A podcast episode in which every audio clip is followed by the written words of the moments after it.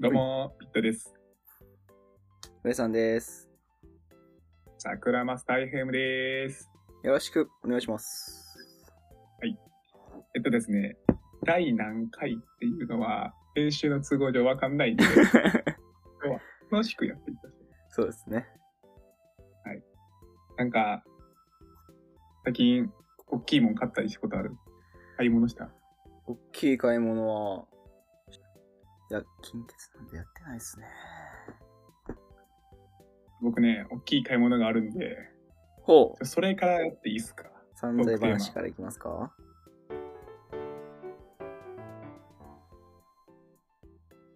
そう、まあ、上から4番目のやつで、はい。アップルに魂を打ったピットですね。おーい、まさか。あんだけ、アンドロイドというか、です。Windows とか、携帯も iPhone じゃないビットが、そうなんですよ。っていうのもさ、この世の中ってさ、アップルかアンドロイドかやん、スマホってまず。うん。で、パソコンで言うと、Windows か、まあ、Apple っていうこの、依頼挙動がずっとあるやん。そうよね。俺はその逆を生き続けた人生。うん、うん、うん。スマホは、あの、Xperia っていうソニーが出してる Android のスマホだったし、うん、パソコンは Surface っていう Windows のうトんップ、トップだったんよね。うん。ただ僕革命が起きて、どうしたん iPad を買ったんですよ。そうよね。iPad は持ってるんやっていう、その、認識はあった、ずっと。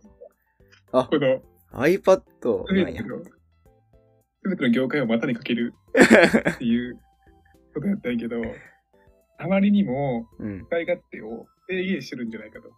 はい。統一した方がいいんじゃないかと思いまして、うん。僕ピッと MacBook Air を買いました。わお素晴らしい。はい。なんか僕 MacBook Air で今、撮影してるんですけど、うん。え物申したいこと言っていいっすかいや、絶対あるやろうね。そう、やっぱ思想が違うからさ。うん。 あらゆることについて。まず僕は気づいたのは、俺が今まで使っていたデリートボタンって何いや、そのそこはね、思うよね。え僕 Windows で使ってきたから、なんか文字を、ワードとかで文字を書いてて消すボタンって2つあるよね。うん1つがバックスペースだったっけな。うん。そのカーソルがあるやつの目の前の文字を消すみたいな。はい例えば、こんにちはって言って、こんにちキーとか送ってしまったら、そのキーをペッて消せるみたいな感じ。めめめっちゃ便利なの。うんもう一個あって、その自分カーソルがある後ろの真後ろのやつを消すっていうデリートボタンってあるの。そうですね。これ結構僕使うんよね。うんうんうんうん。でも、アップル界隈にさ、足を踏み入れるとさ、まずデリートボタンっていうボタンしかなくて、うん一つ前のボタンしか消せんだよね。あ。デリートじゃないやつがあるね。そう。うん。 え、これってどっちが悪いっていう話で。うーん。これは、あの、消す方法を2つ用意した、あの、Windows 側の問題なのか、1つに圧縮してしまった Apple 側の問題なのかっていうことか。そういうことだね、言いたいの。なるほどね。私はね、でまあ、うん、はいはい。 Windows の時もね、デリート使ったことなかったんでね。 何の違和感もなかったんですけど、これは。あなるほど。じゃあまあ、それはいいや。言ったら選択肢を増やして、うん。まあ、ちょっと幅を広げたっていう Windows の思想と、うん。あの、まあ、Apple は少ないキーで、まあ、できることは同じなんだから、まあ、抑えよう、キーの配列を抑えようっていう考え方は OK なんだけど、うん。一番ダメなのは、これ、コマンドキーの模様なん よね。でまあ、うん見てる人に説明すると、コマンドキーの模様って、井戸の E みたいなのをうん。書いてて、うんその4つの端を全部くるってつなげてる。一つありでま書すきねできるような感じになってるんだよね。はい。これ何っていう。そうね。この、なんて言うんでしょう。イスハージ曲線みたいなやつね。 そう。で、オプションキーっていうキーもあるんだよね。はい。これはすごいわかりやすくて、オプションって選択肢みたいな意味があるから、うん。なんかその樹形図みたいな感じで分岐してるんよ。してるね。それは、なるほどって思ったけど、うんコマンドキーだけは意味がわからんくて、うん。これ憤慨したらいいのに、常に。この模様の意味あるんかななんかありますかアップル製品で、ふんその、物申したいことというか、いや、これ Windows と全然思想違うなっていうこと。一番はあれじゃないあのー、ウィンドウの削除とか拡大の方の位置が逆っていうところで。そうね。これ慣れるまで引っかかった。こういうのってさ、統一した方がさ、ユーザーって楽やん。うん。でもさ、企業側ってさ、で、一緒が嫌やから逆にしたろうとかって思うんから。逆ばったんかなどっちが、その程度で変えたんだったら、うん直してほしいで。うん。例えば、右上にああるのが大事、左上にあるのが大事っていう強い意志があるんだったら、もうそれで OK だけど、逆張りしたいだけだったらやめてくれって。あもう一個あったわ。はいアップルに言いたいことがあって、それが、文字の入力の変換について。はい文字入力したら、勝手にさ、変換してくれん。ああ、ありますね。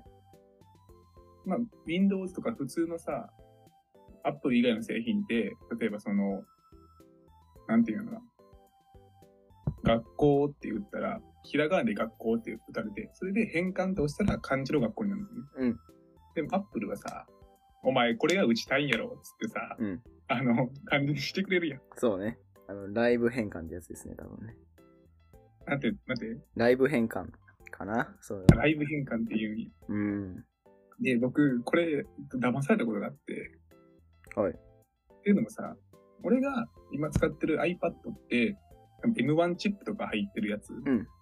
で、まあ、すごい優秀なタブレットなんよね。うん。それは今使ってるスマホとか、昔使ってた Windows のパソコンと違ってめちゃめちゃ優秀なんよ。はい。だから、あらゆる動作が早いよ。うん。すげえって思って、で、まあ、LINE とかでもさ、iPad を使ってたらさ、なんか、俺が変換って押す前に変換されてる気がする。あいやーって言ってた言ってたよね。うん。うん。 ほんまに俺が押す前に変換してたっていう。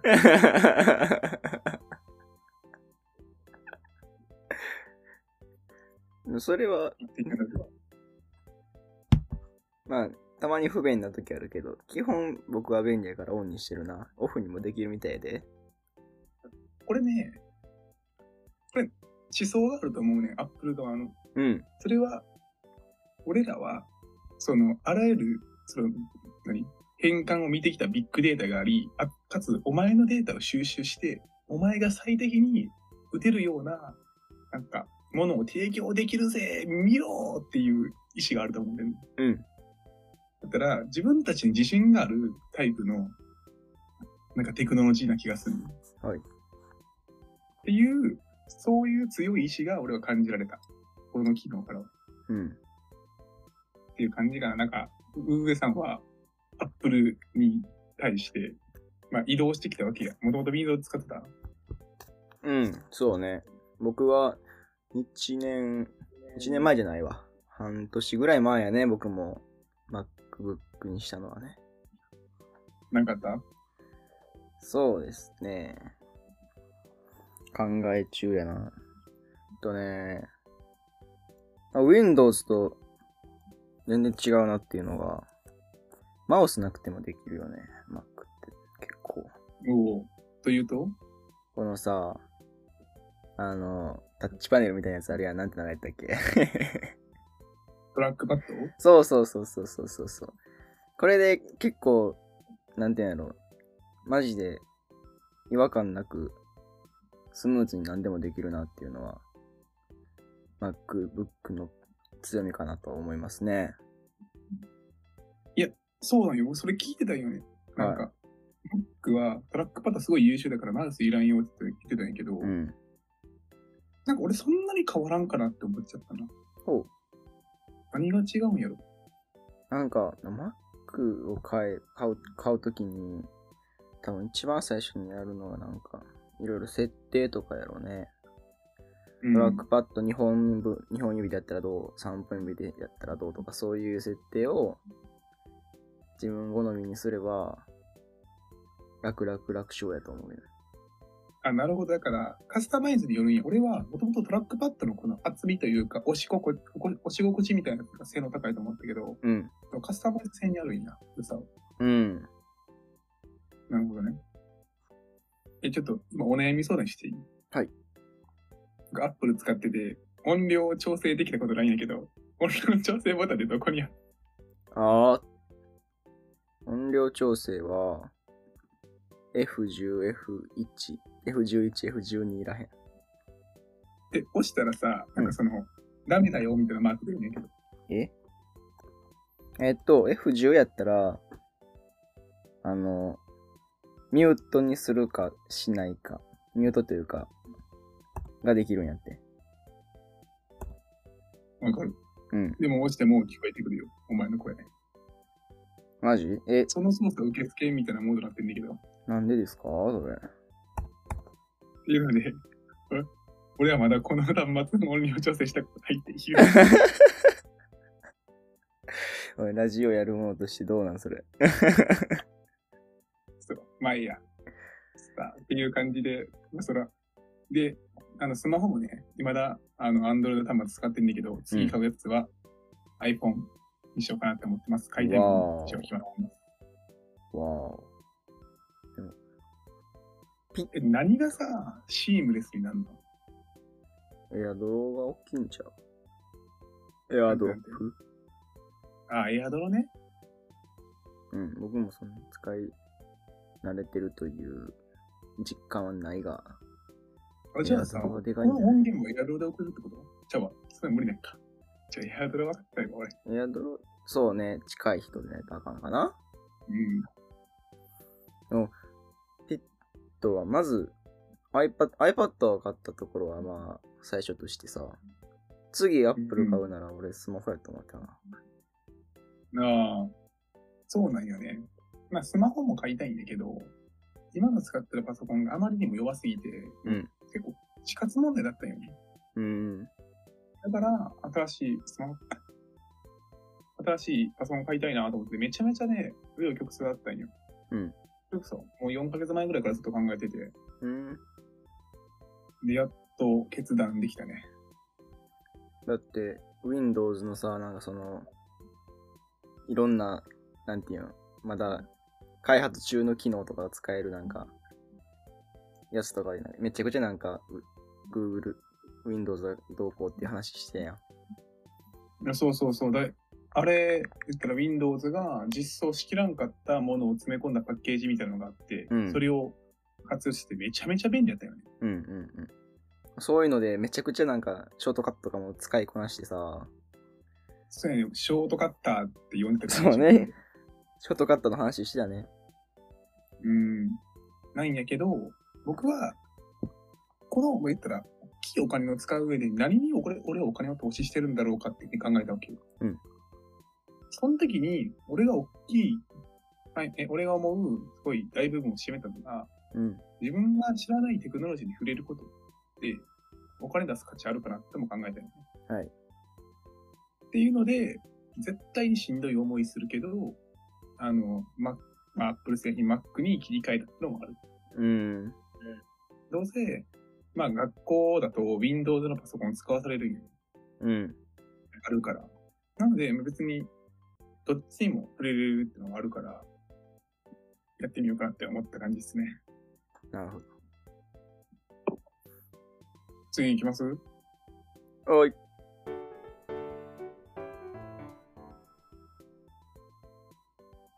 じゃあ、どうするい自分で選んでいいし、俺が選ぶいや、僕やりたいですか。もういちやょっと一番決めたいやつ選んでよ。うん。うん、お俺、これ、これ何の話するやつやったっけなこああれ、あれ、ちょっとメモしてたから忘れるよな。れえそれ何どれ何やったっけ、これ。予想、俺全部さ、全部の、まだリスト予想してるから、それの話。いや、マイナーを押し直したが理解できた。あ思い出したあいい、俺は。思い出した。オッケーオッケーじゃあ、それでいい思い出したやんか。えっとね、うん。あの、まあ、前回か前々回かわからんけど、そのマイナーの話をさ、まあ、したわけですよね。マイナーの話好きよな。で、ピット君が、いや、マイナーを押すリメリットってものはこういうことがあるよとかそういう話をしてくれたけどさ、うん。この前、あ、マイナーを押すとはこういうことかって気づきましてね。多分そのメリットの中の一つにさ、あの、こっちこっち側と向こう側の距離が近いみたいな話をしてたやん。だね。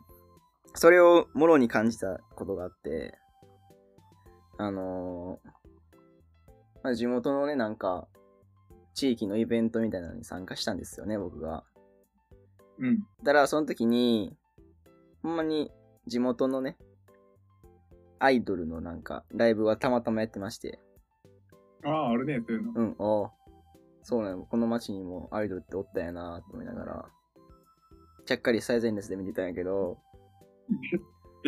すごい。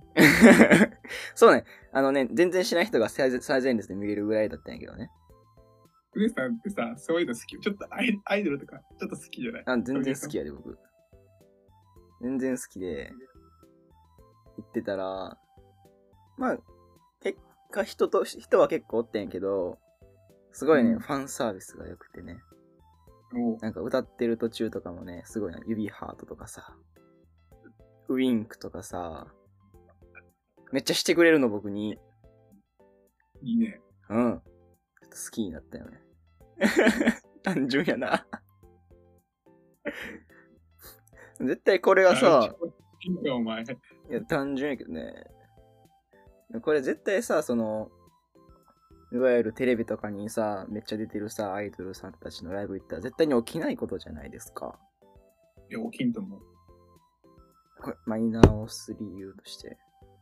こんなにも、な舞台上の方と距離が近いっていうのは、こんなに嬉しいことなのかと。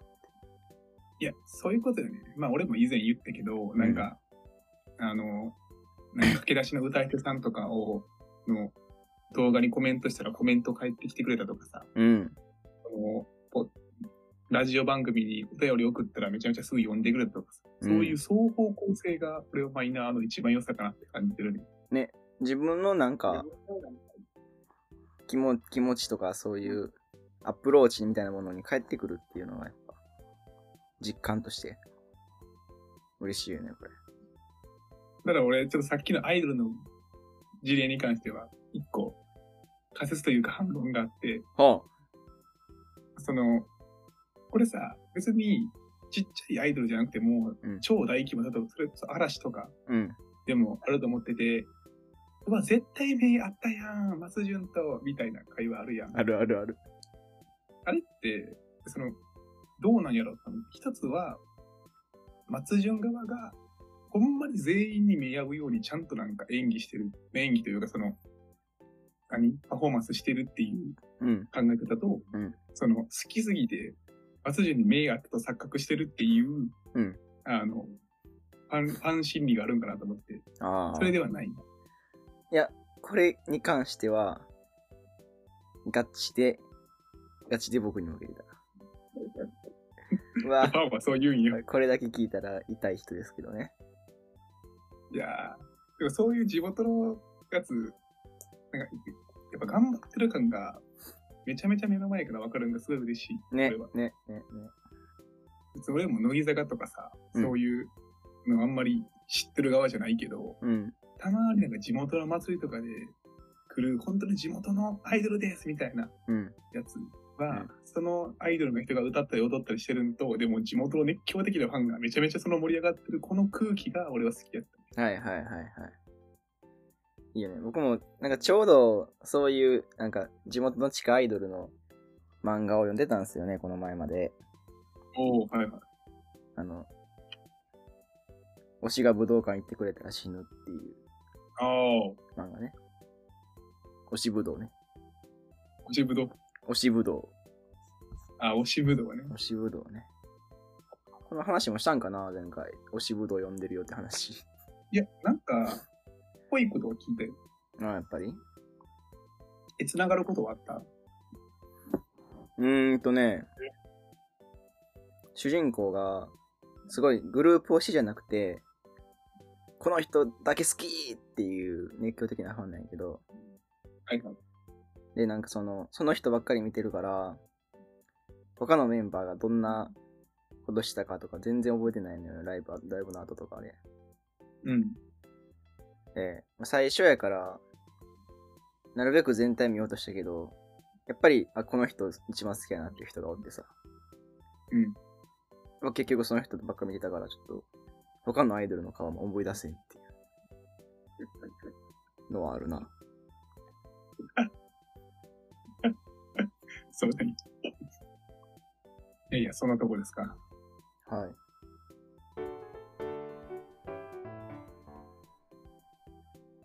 じゃあ、次、指名制度にしようか。はい。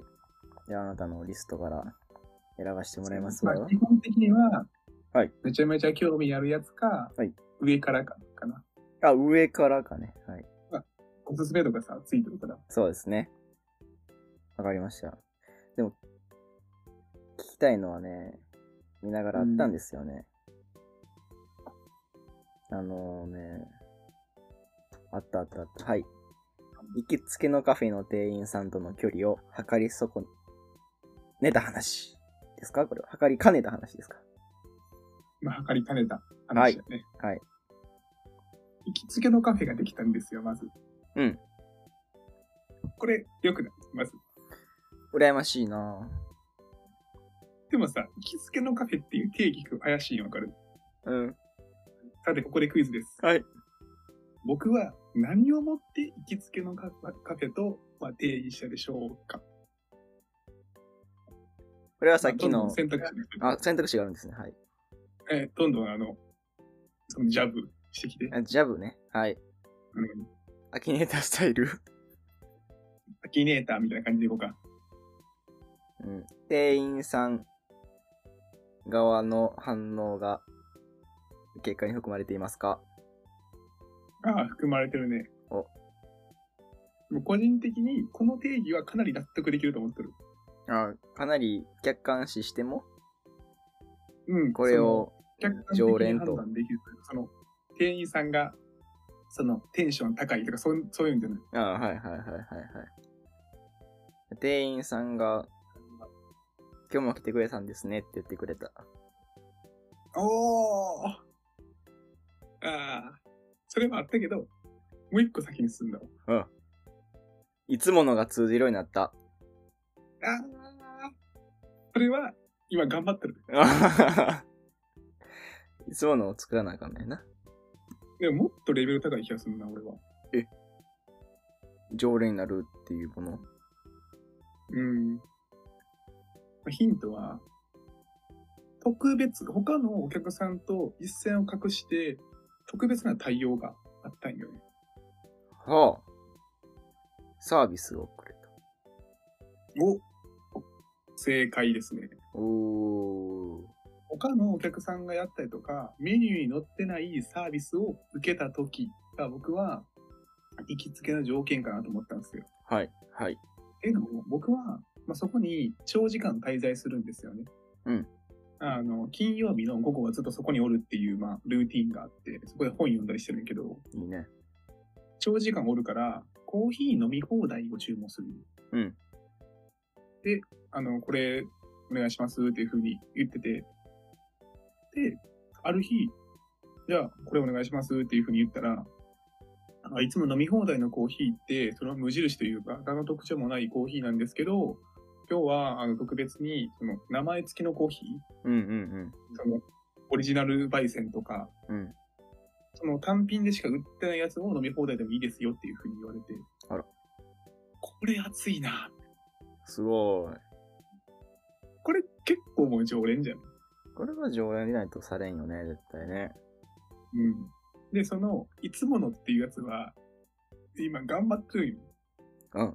何を、だから、そうそう、今、その、こう、階段を積んでて、まずは、それを頼み続けることが大事やん。うんうんそのコーヒー飲み放題のそのメニューを頼み続けると。うんその次のステップは、その、いつもの、このやつお願いしますっていう。いはあつものコーヒーでお願いしますみたいな言うねんな。はい。いつものコーヒー飲み放題でお願いしますっていうふうに言って、君が今聞いた、その飲み放題のコーヒーって言うと、いつものって言葉はくっつくぞっていうふうに、 うんこう、学習させるんですよね。はいはいはい。その後に、あ、見るんよ。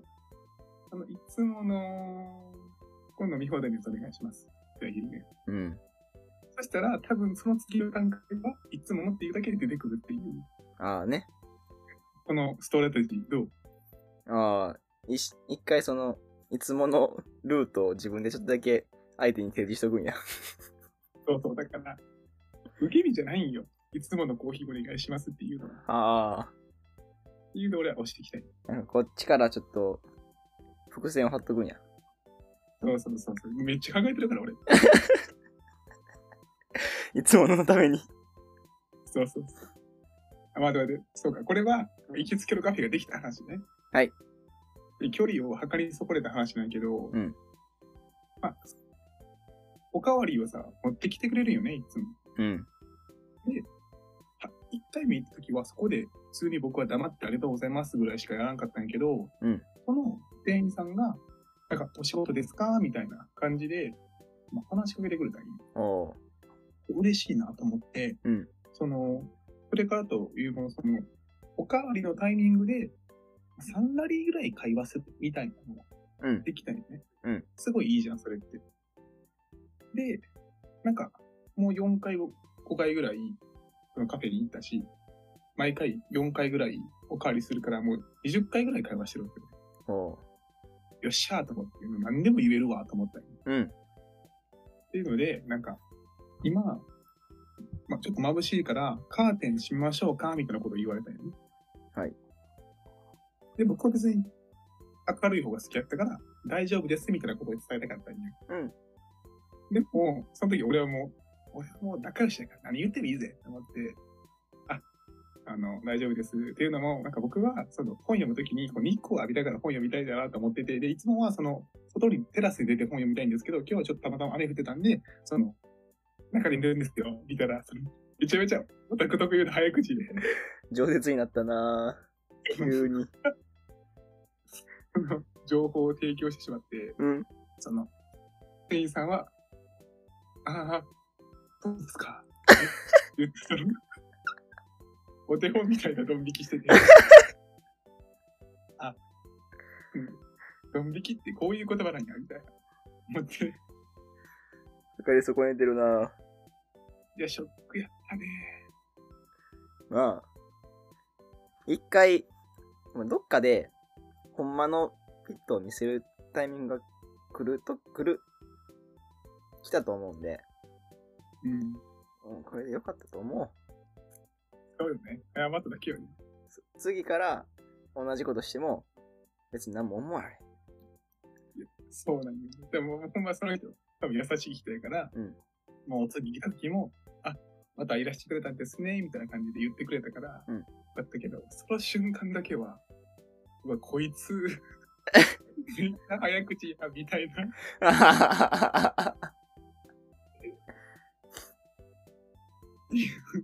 行きつけのカフェの店員さんと距離を測りかれた話ね。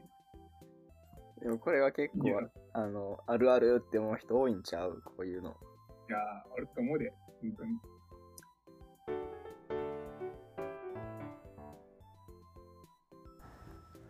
ご視聴ありがとうございました。桜マスター FM では大学院生2人がゆるく雑談していくポッドキャストです。また次回もお聴きください。ありがとうございました。